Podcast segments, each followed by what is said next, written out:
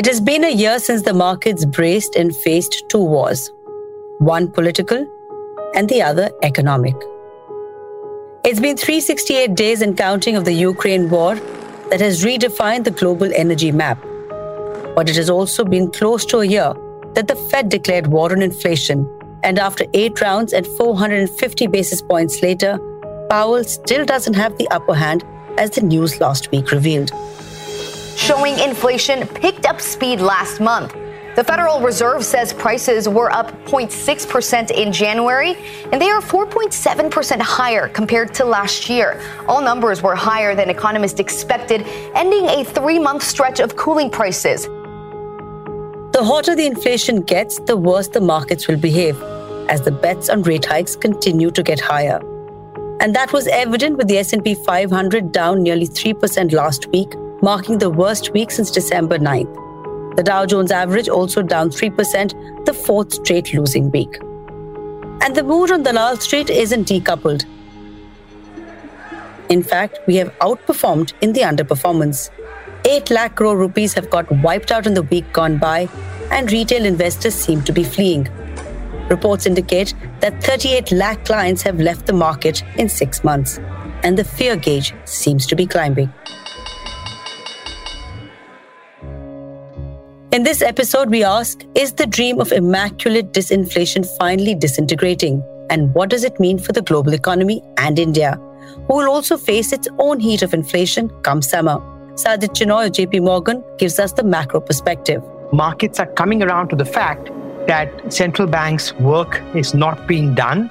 More rate hikes will be likely around the world. And on the micros of the market, is it time to dip in or have the joy of missing out?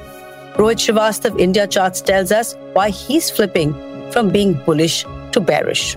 We are at critical levels. What I'm trying to do right now is actually flip the switch from being bullish to bearish. And a special voice from Dr. Gloom and Doom himself, Nouriel Roubini. Probably there is still room for some depreciation. Any a competitive currency should be actually one of the important objectives of the RBI. An exclusive chat on the sidelines of ET's Global Business Summit. It's the last day of February. I'm your host, Anupriya from the Economic Times, and you're listening to Markets in March. Only fear and no greed.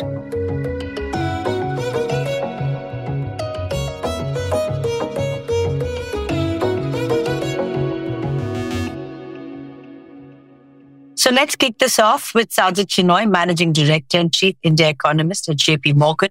He's also the member of the Economic Advisory Council to the Prime Minister. Sajjid, welcome back to the Morning Brief. Uh, good morning. Good to be here. Last week looked very different. This week, it's a completely new picture with the PCE report, which the Fed tracks very closely. And it's also touted to be Powell's favorite report. It's blowout and much hotter than expected. It's making everyone rework what they're anticipating from the Fed. The market's now reading, what, three to four more hikes? Uh, how does that change the dynamic?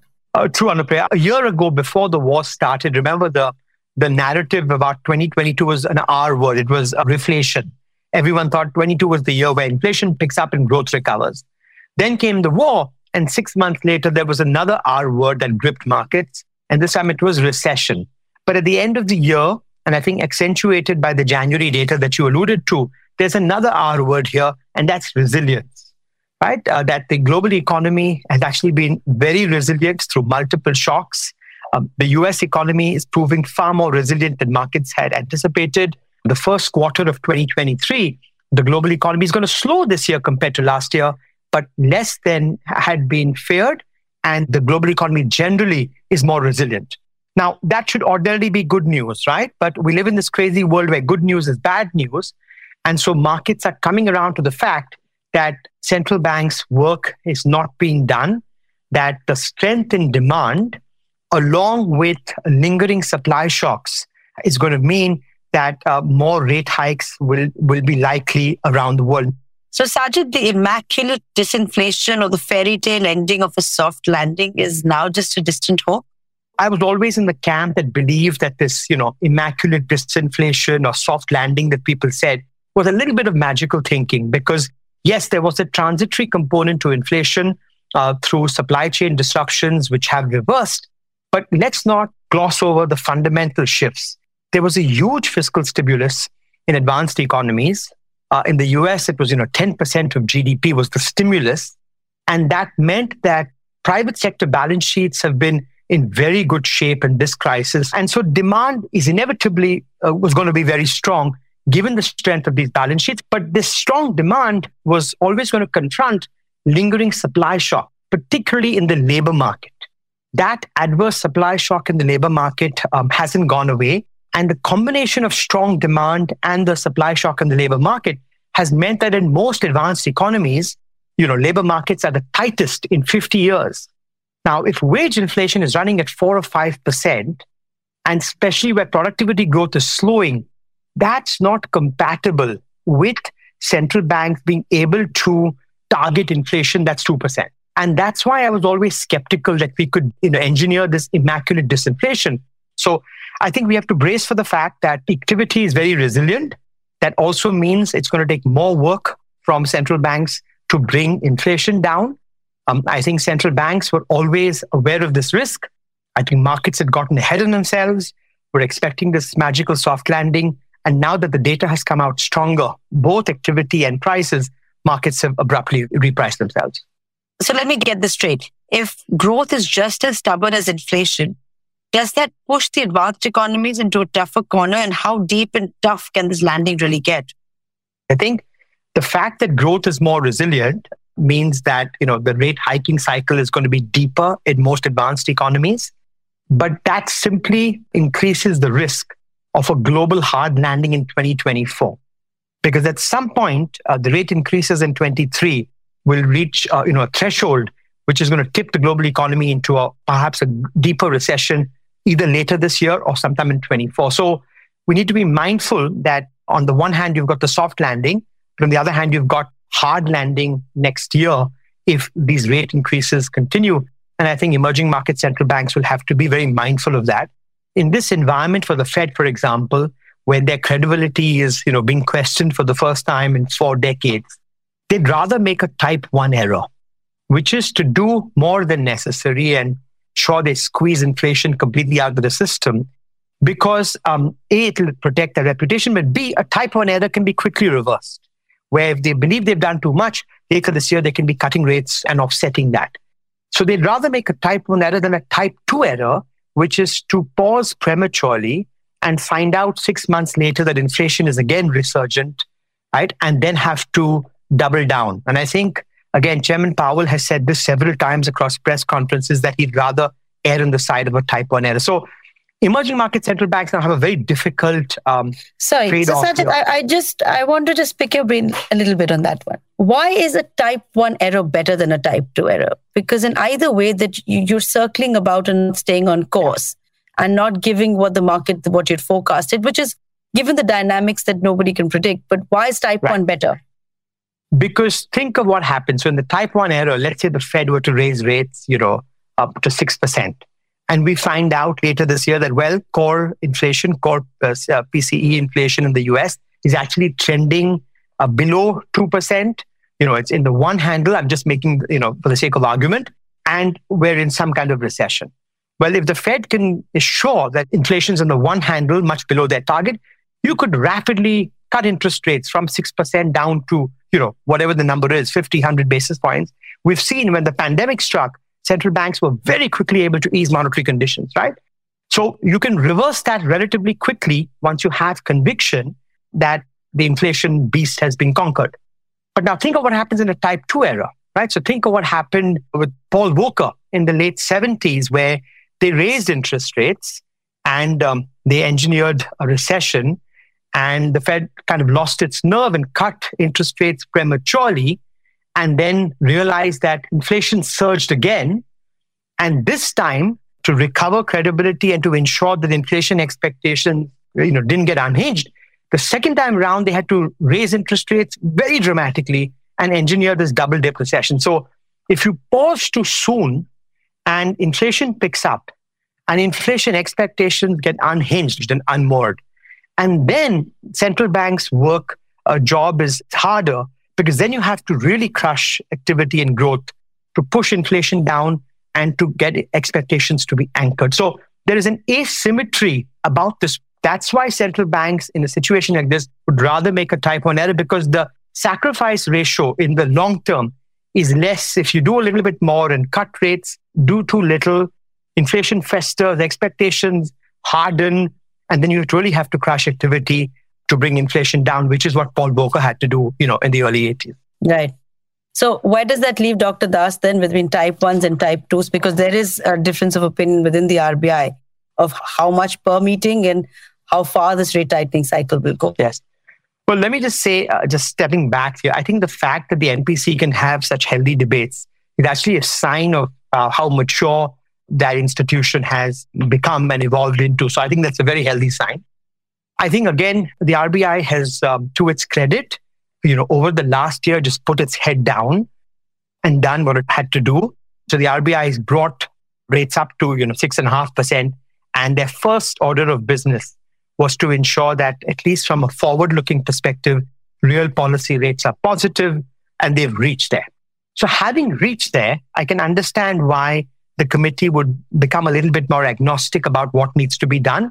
These are debates that will be had all over the world because nobody quite knows in this new world what the neutral rate is. And if you don't know what the neutral rate is, you don't know, you know how tight monetary policy needs to be to disinflate. We expect that there'll be at least one more rate hike in April. For me, it's not the headline number that's so worrying. I know markets have focused a lot on the January CPI number coming out much above expectations you know, six and a half percent. February is also tracking close to six and a half. And I think one of the MPC members made a very good distinction between uh, in, in the minutes about steady inflation and intermittent inflation and how the focus needs to be on steady inflation. And when we talk about steady inflation, my concern has always been core inflation, that core inflation, you know, has averaged between five and a half to six percent for the last three years since the pandemic began.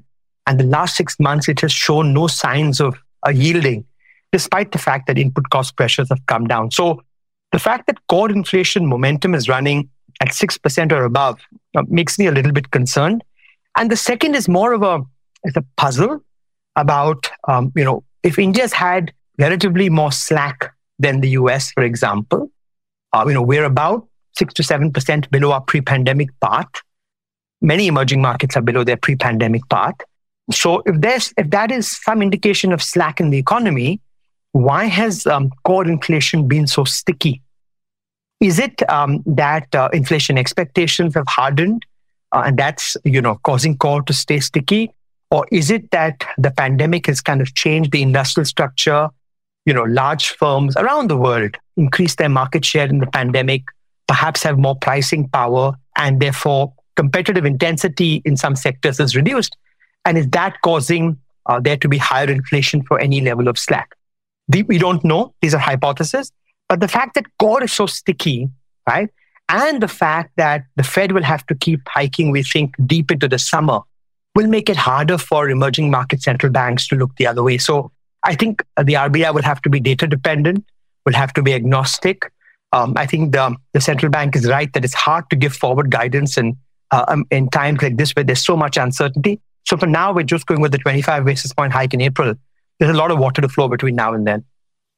Another part of this conversation is the currency and where it moves from here, Sajjid. I want to just play out what Nouriel Roubini told us on the sidelines of Economic Times uh, Global Business Summit just a week ago. There is a state of the world in which, unfortunately, inflationary pressure may be persisting, and therefore the RBI might be forced to hike slightly more and withdraw further liquidity if the world is a weaker one. And if the world is going to be one which there'll be financial pressure on the currency, on the balance of payment, and so on, then uh, the policy trade offs are going to be challenging because either you prevent the currency by essentially weakening from by doing forex intervention that has cost and benefits, or you let the currency weaken. If it weakens too much, that may be a source of imported inflation or you hike uh, essentially policy rates in a way that weakens economic growth. I think that you have to manage it carefully. I would say that the margin, while the currency has weakened um, on a number of measures, say the, the real exchange rate equilibrium, probably there is still room for some depreciation, especially if you're thinking about having export led growth, either of manufacturing or also of services. So a gradually falling currency may not lead to significant imported inflation, especially because some of your raw material like oil and energy from Russia is bought at not international market prices, but discounted prices. And the benefit of having a slightly weaker currency, like in the case of the Asian, tiger, might out, outperform any kind of concerns about uh, imported inflation. So maintaining a competitive currency should be actually one of the important objectives of the RBI. Sajjid, I remember you speaking in last year in August that there's uh, about the trade-off that there's nothing called a free lunch, and uh, you know protecting the currency will come at a cost. It's cost the RBI close to 15 billion dollars in February. Where do you see the rupee headed? Uh, so many parts to this that we should unpack on a prayer. One is that you know the 15 billion dollars in February. A lot of it is just valuation effects, but it doesn't take away the larger point that yes, in the last few weeks, as the dollar has strengthened, emerging market currencies are under pressure again. Now, a couple of things. Number one, is there any reason to worry? Absolutely not, because we should have a debate about what the right trajectory of the currency is. But we should first stipulate that just given the sheer war chest of reserves that India still has in terms of FX reserves, that there is no reason to panic. The second question, therefore, is near term what's happening to the currency. And again, Nouriel said the right way to look at this is to look at the trade weighted real effective exchange rate. Now, interestingly, what's happened in December and January and maybe parts of Feb is that India's real effective exchange rate has, has weakened, and that's desirable. So I would just say over the last two years, the trade weighted real effective exchange rate has been very stable, close to the 100 level. So I think prima facie, the central bank may well say that there's no reason to say that this is misaligned. Now, there's more caveats to this. Number one, in the medium term, would it be desirable to have some trade weighted depreciation? I'm in that camp. I actually feel that uh, it's not clear that at current level we're close to fair value. Uh, and to the extent that we really want to push on exports, we want to grab the China plus one opportunity. We need all the levers at our disposal, and having a competitive um, currency, you know, in the medium term is desirable. And so we should hope to see at the appropriate time that the RBI lets go and lets the currency depreciate. Now, this may not be that appropriate time because we've just discussed that inflation is very sticky.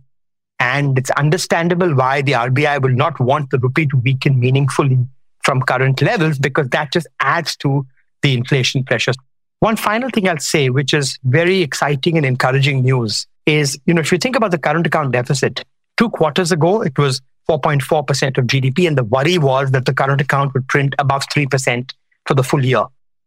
Fast forward two quarters, in the current quarter, it's tracking close to zero. It's close to balance. So some of the BOP pressures that we worried about six months ago, I think are less acute now.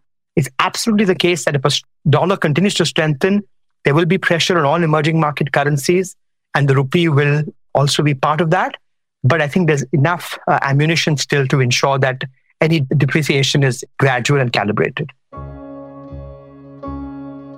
So, bottom line is that the rates will rise, currency may head lower, and will not be a smooth ride.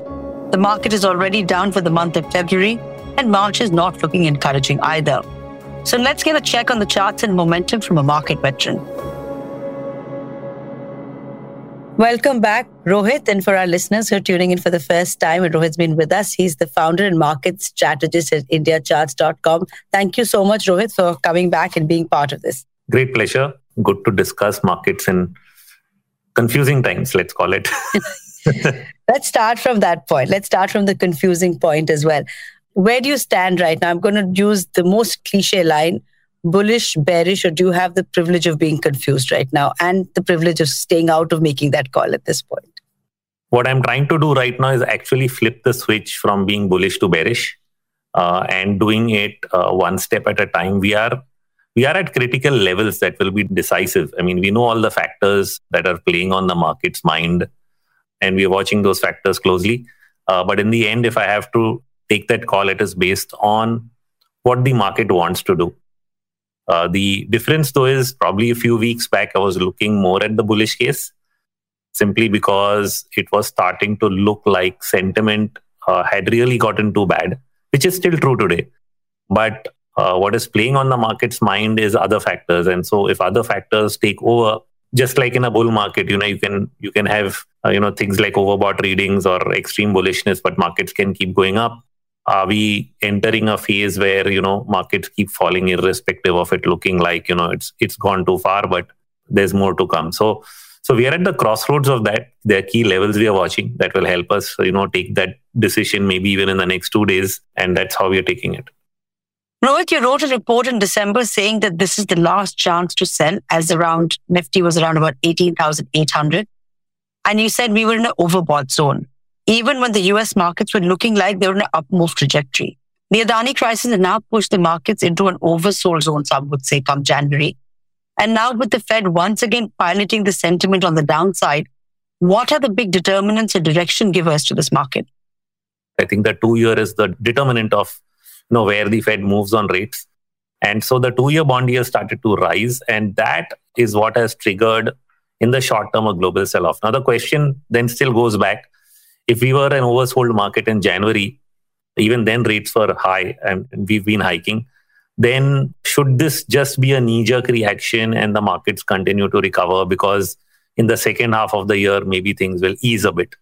you know so so taking that call is become now more of a technical thing. You know if you break certain levels everybody's going to start managing risk because you just don't know how hard keeping rates higher for longer is going to hit the economy. That's i think the fear that will it really lead to a hard recession rather than a soft landing uh, and if that is the case then with earnings fall more than what we were thinking earlier so all these thoughts are causing global markets to get jittery and our market it's not bounced at all uh, mm question is will we break key levels? And so we started to watch key levels. One of the key levels for the next two days is going to be around 17,280, 270, which is the 20 month uh, moving average. If we actually close below that, then it sort of opens the gates for you know another 1000 1500 point downside possibility uh, and that's what we are really watching out for in the very very short term Having said that, it still looks, you know, every day if you look at data points like sentiment, you'll still feel that this market is oversold. And so it's getting tricky.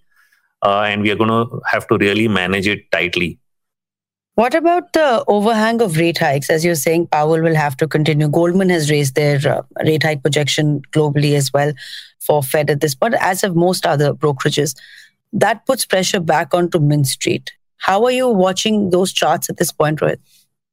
So the two key charts uh, from the Indian context are going to be USD INR and the 10-year GSEC yield. We've seen the 10-year GSEC yield hit 7.5, 7.4% twice in the past and then cool off from there. So it started to look like, and so that's one more reason why we were getting a little easy on the market that maybe we don't get past 7.5%. So I simply did a study and looked back. A lot of crisis in our markets happened at the time when rates on the 10 year went above 10%. So that's when most market corrections were also seen. Otherwise, you know, many times markets discount rising rates uh, all the way to 7%. They don't really bother. But if you get beyond this level, is where markets will get fearful. So clearly, we are knocking at 7.45% again in the last few days, but we haven't gone beyond 7.5. So that risk is there, but not yet reached elevated levels. So it's surely something that we are we are going to be watching, and and what's happening in the US does put pressure there. That if uh, the G-Secs start to uh, you know show higher yields, then the RBI is going to hike, and uh, you know what does it do to, to the currency? So will the currency market give us a quicker signal? Because clearly you will have FIs and you know uh, traders, uh, exporters, everybody positioning themselves for a weaker currency in this uh, environment, and that would probably signal hiking rates as well. So if you get past 83, that's again a level that we've hit twice in the last couple of months and come back from. Now, once again, we are knocking at the doors of 83. So if we start trading successively above 83 for a couple of days, it will start looking like we have a breakout to a move towards 85 or 87.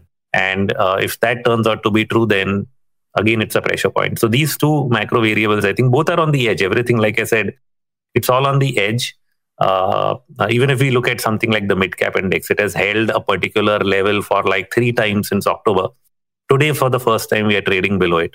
So all these levels breaking will become uh, signals of a risk off uh, in the Indian market. How are you reading into the turnover and uh, flows data as well, Rohit? Because FIIs and FPIs have been sellers.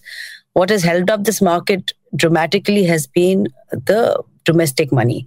And that too largely from the SIP corners. Now we've got like data coming in, like the Economic Times also reported, on the retail turnover starting to come down.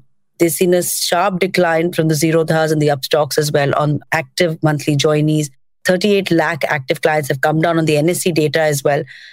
Are these all signals? And they're not uh, market signals or economic or earning signals, but are these also signals that one will have to keep in account? Yes, surely. Retail was in euphoric mode last year.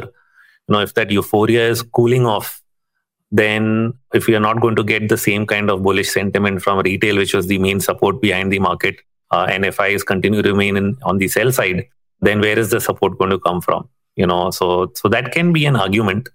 Uh, we probably have not seen things like SIP inflows really you know go down significantly or we may be a bit early or you still have you know, the pension flows which will come into the market which is the talk of you know december that there's almost 20000 crores per month that will keep coming from these sources and therefore the market still gets support a larger change happens if your you know inflows uh, stop happening the inflows will only stop happening when markets take a much uh, deeper dive i think uh, just a 5 10% fall might not deter investors from continuing with sips you know so will that really slow down the inflows? Maybe not. You know, I was noticing this GIF you had put up on your Twitter feed, Rohit, of this cartoon character hitting themselves on the head with a bat at this point. with a lot of people with a big portfolio and, you know, who've deployed themselves and been lockdown traders as they're being called or, you know, this is a this is a difficult time because there's no playbook. You know people are looking at veterans like yourself to say does this look like 2008 does it look like 2001 bubble? But it really doesn't. The analogies are not working anymore. So if someone is indeed hitting themselves on the head with the bat saying i didn't sell off at 18800 in december. Is this going to pull me lower or is it a good time to buy? What are you telling uh, clients at this point? Keep the bat away? No i think there was an opportunity to think about taking some risk in January, but that risk is really uh, that's why we were hitting ourselves on the head like it didn't play out. And so i think again it's time to really take a step back and stay away for a while probably let it go by march i had this timeline calculation again while we were trying to do playbooks so uh, we looked at previous bear markets when we peaked in october of 2021 i said well average bear markets in india have lasted for around 18 months so 18 months actually brings us to March of 2023. So that's a date I was giving even six to eight months ago. Now we're here, March of 2023 is right here next month. So maybe let a month pass. If investors have to get in, they really need to be sure that there's no meaningful downside risk, you know, sudden sell off of 20% or 30%. That kind of a knee jerk reaction, uh, similar to what we saw in, in COVID. If that exists, then probably it would be behind us in the next month. Then we would have a better buying opportunity.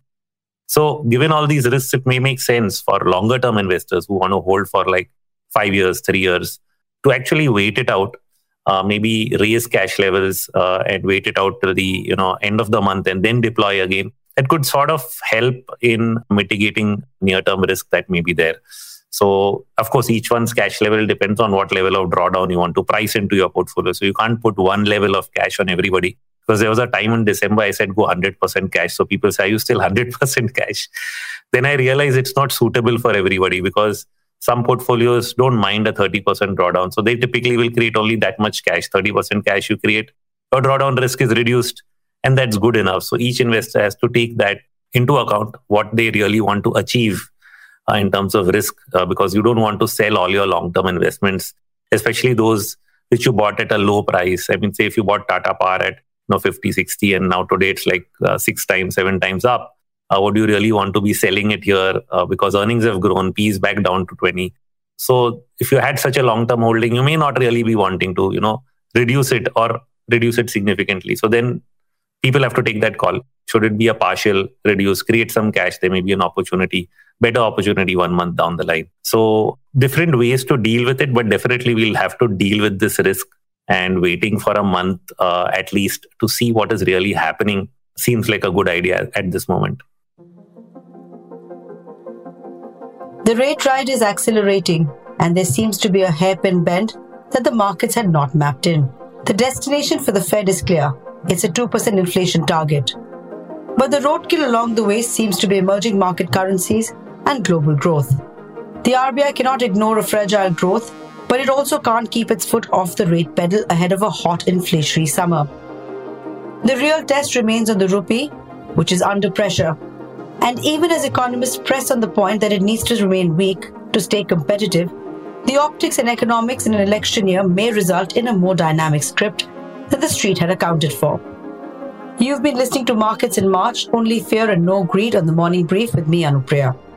This episode was produced by Sumit Pandey, sound magic done by Indranil Bhattacharjee, executive producers Anirban Chaudhary, Arjit Burman, and yours truly. Do share the episode if you liked it. The morning brief drops every Tuesday, Thursday, and Friday, and you can catch it on any podcast platform of your choice. We hope you enjoyed this episode. Have a great week ahead.